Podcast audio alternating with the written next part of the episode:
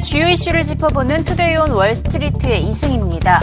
미국의 대형 전자상거래 업체 아마존을 겨냥한 뉴욕타임즈의 기사가 시장의 관심을 끌어모았습니다. 뉴욕타임즈는 100여 명의 아마존 직원들의 인터뷰를 바탕으로 아마존은 공포의 직장이다라는 제목의 기사를 작성을 했는데요.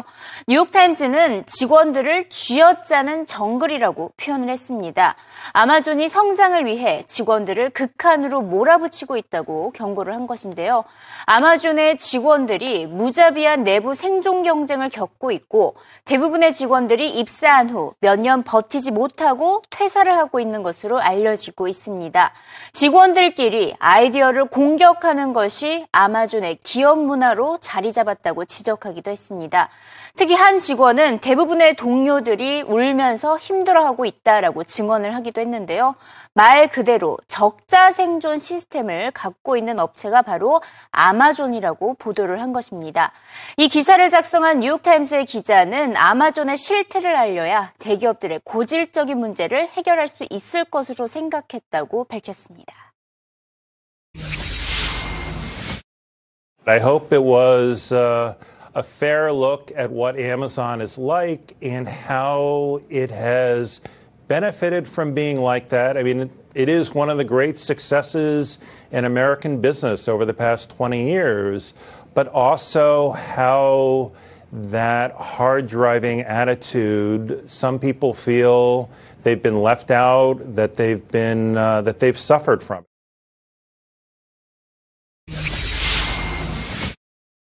이에 대해 아마존의 제프 베조스 CEO는 절대 사실이 아니라고 바로 반박을 했습니다. 뉴욕타임스의 기사에 나온 아마존은 자신이 알고 있는 아마존이 아니라고 주장을 했고요. 보도된 내용처럼 직원들이 대우를 받고 있다면 인사팀이나 자기 자신에게 직접 이메일을 보내도 좋다고 덧붙였습니다. 아마존 임원들도 뉴욕타임스가 일부 사례를 가지고 회사 전체를 비난하는 일반화의 오류를 범하는 것은 진정한 저널리즘이 아니라고 비난하기도 했습니다. 만약 아마존이 뉴욕타임즈의 보도에 나온 것과 같은 기업이라면 현재 기술 경쟁 사회에서 살아남지 못했을 것이라고 강조를 했는데요. 하지만 문제는 이 같은 보도가 이번이 처음이 아니라는 거죠. 앞서 CNBC 역시 비슷한 내용을 보도한 바가 있습니다. 지난해 CNBC는 Amazon Rising이라는 아마존의 양면성을 드러내는 다큐멘터리를 보도한 바가 있습니다. 아마존이 직원들에게 가혹한 대우를 하고 있고 비즈니스 파트너들에게도 부당한 거래 조건을 강요하고 있다는 내용인데요. 과연 무엇이 진짜일까요? 물론 일부 직원들은 지나친 경쟁 시스템에 스트레스를 받았을 수 있습니다. 하지만 이번에 CNBC가 인터뷰한 아마존의 전 부사장은 경쟁 시스템을 통해 직원들이 많은 것을 배울 수 있었다고 말을 했는데요. 혁신에 대한 열정이 가득한 곳이라고 강조했습니다. The Amazon as the company and uh, a very ambitious, hard driving Jeff um, ahead of the company. And in reality, it's not the company which drives people, and uh, it's about people and employees who work hard, who are having fun, who are obsessed with customers, who are innovating the future, and having a really good time. It's an amazing culture, and it's people who work for that company, and uh, it's the people who care about customers and um, care about innovation, and that's what it's about. 이번에 아마존에 관련된 뉴욕타임스의 기사가 논란이 되고 있는데 대부분의 실리콘밸리 임원들은 아마존을 지지하고 있습니다. 트위터를 통해서 아마존을 지지하는 글들을 계속해서 올리고 있는데요. 혁신을 위한 단계일 뿐 다른 기업들도 큰 차이가 없다라고 지지를 하고 있습니다. 단 시간제 직원들에 대한 대우는 적절하지 않다라는 지적은 공통적으로 올라오고 있습니다. 한마디로 사람 중심의 기업이라는 아마존 이를 바탕으로 크게 성장할 수 있었다는 게 실리콘밸리 임원들은 물론 아마존 임원들의 주장입니다. 실제로 아마존의 시가총액 지난 20년 동안 빠르게 성장을 하면서 2,500억 달러, 벌써 월마트를 추월한 상황이고요. 이로써 제프 베조스 CEO는 세계 5위 부자에 이름을 올린 상황입니다. 경쟁적인 분위기는 모든 직원들이 회사에 기여할 수 있는 기회를 제공하기 때문에 오히려 도움이 된다, 발전에 도움이 된다라는 게 이들의 주장이고요. 한편 펜실베니아 대학교 와튼스쿨 경영학 교수는 제프 베조스 CEO가 월가 출신인 만큼 일반적인 기업 문화와는 다른 문화를 창출하고 있다고 평가했습니다. The founder puts his or her stamp on the place, and if they have quirky ideas, those quirky ideas become the culture of the place and the norms for doing stuff. And, you know, Jeff Bezos has had a history of sort of unusual ideas around management, and this is one of them. What was your initial reaction when you read the story? Well, I guess it wasn't too surprising. There's a lot of stories that came out about how they manage their hourly workers, which are not very pleasant. You know, a lot of rules, a lot of regulations, a lot of dismissals of people, squeezing them pretty hard. Um, so I think it's probably in that sense not that unusual. And as I say, you know, Jeff Bezos came out of Wall Street, investment world, not the management world, hadn't run companies before. And this sounds like an individual contributor model. You push people hard, you hope that they'll produce the right results. If not, you get rid of them, you bring in new people, you try to hire people you think are really smart, and then hope they can do the job. So, you know, that sense probably not a big surprise, but not typical either of big companies.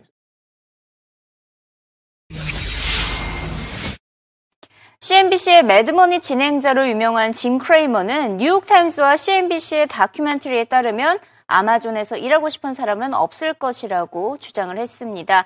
하지만 조금 더 현실적인 시각을 바라봤는데요. 마음에 들지 않는다면 중이 저를 떠나야 한다라는 말이 있듯이 아마존의 독특한 기업 문화에 적응을 하지 못하면 떠나는 것이 당연하다고 평가를 했습니다. 재능이 없다면 혁신을 꿈꾸는 기업에 남아 있을 수 없다고 평가했습니다. I was surprised at this only because David Faber, our colleague, did a remarkable hour on Amazon. And the whole kind of undertone was the 13th Amendment, slaveocracy. Uh, people, they pick towns where there's not a lot of jobs. They work people uh, endlessly. And the documentary came out. And to me, the documentary said, was much more uh, visceral than the Times. But uh, it's, uh, the Times has that power.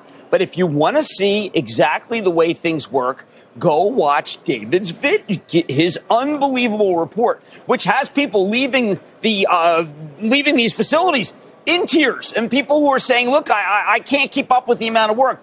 Um, but then again, they tend to be in towns where there is no alternative. Sure. That's very smart. Sure. Yeah. You put a distribution center in the middle of Nevada where there's nothing else. Yeah you know, and I, I think that in the end, people want jobs, and do these jobs generate steam? I have no idea. I know that they that people want to work in this country, and I know that uh, the the Amazon that David showed is similar to the Amazon that the New York Times showed. Uh, can you can you envision some investors this morning who were reading it and going, "Great, I actually like it better than no, I did a moment no, ago"? No, I, I envision all investors saying, "Great," because in the end, investors are saying, "Listen, I mean, look." I mentioned something positive about Amazon this weekend. I was blasted at, at Jim Cramer on Twitter.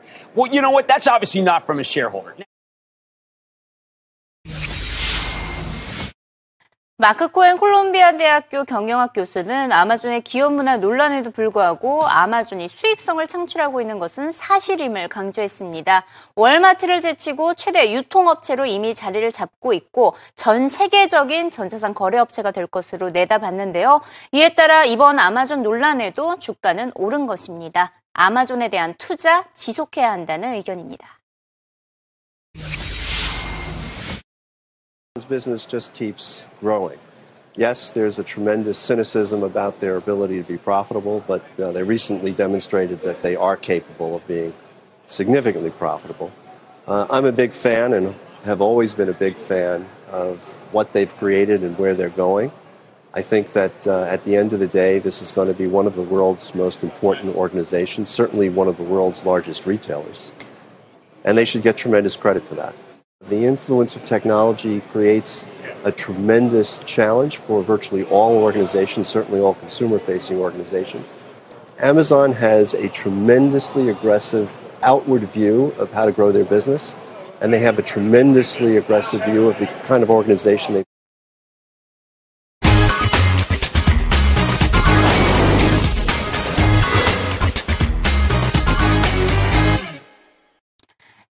CNBC 헤드라인 시간입니다. 최근 주요 원자재 가격, 상품 가격들이 일제히 하락을 하고 있는 가운데 돼지고기 가격도 붕괴됐다고 CNBC는 보도했습니다. 지난 2013년에 확산된 돼지 유행성 설사증 바이러스 이후에 생산, 공급을 급격하게 늘리다 보니까 올해 미국에서 판매되는 돼지고기 가격이 지난 1990년대 말 이후 가장 빠르게 하락하고 있는 것으로 파악되고 있습니다. 지난해 7월에 기록한 최고가보다 42%나 하락을 했고요. 가격이 떨어지다 보니 육류 가운데 돼지고기가 가장 많이 판매되고 있는 것으로 파악되고 있습니다. 그래도 여전히 수요보다 공급이 많기 때문에 돼지고기 하락세는 지속될 것이라는 전망입니다. 최근 들어서 쉑쉑의 주가 계속해서 오르고 있는데 가장 큰 폭락을 맞게 될 것이다라는 경고성 메시지가 전해졌습니다.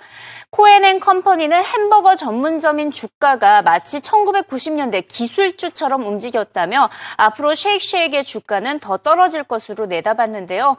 지금까지 상장한 이후에 지난 6개월 동안 쉑쉑의 주가는 46% 가까이 오른 상황입니다.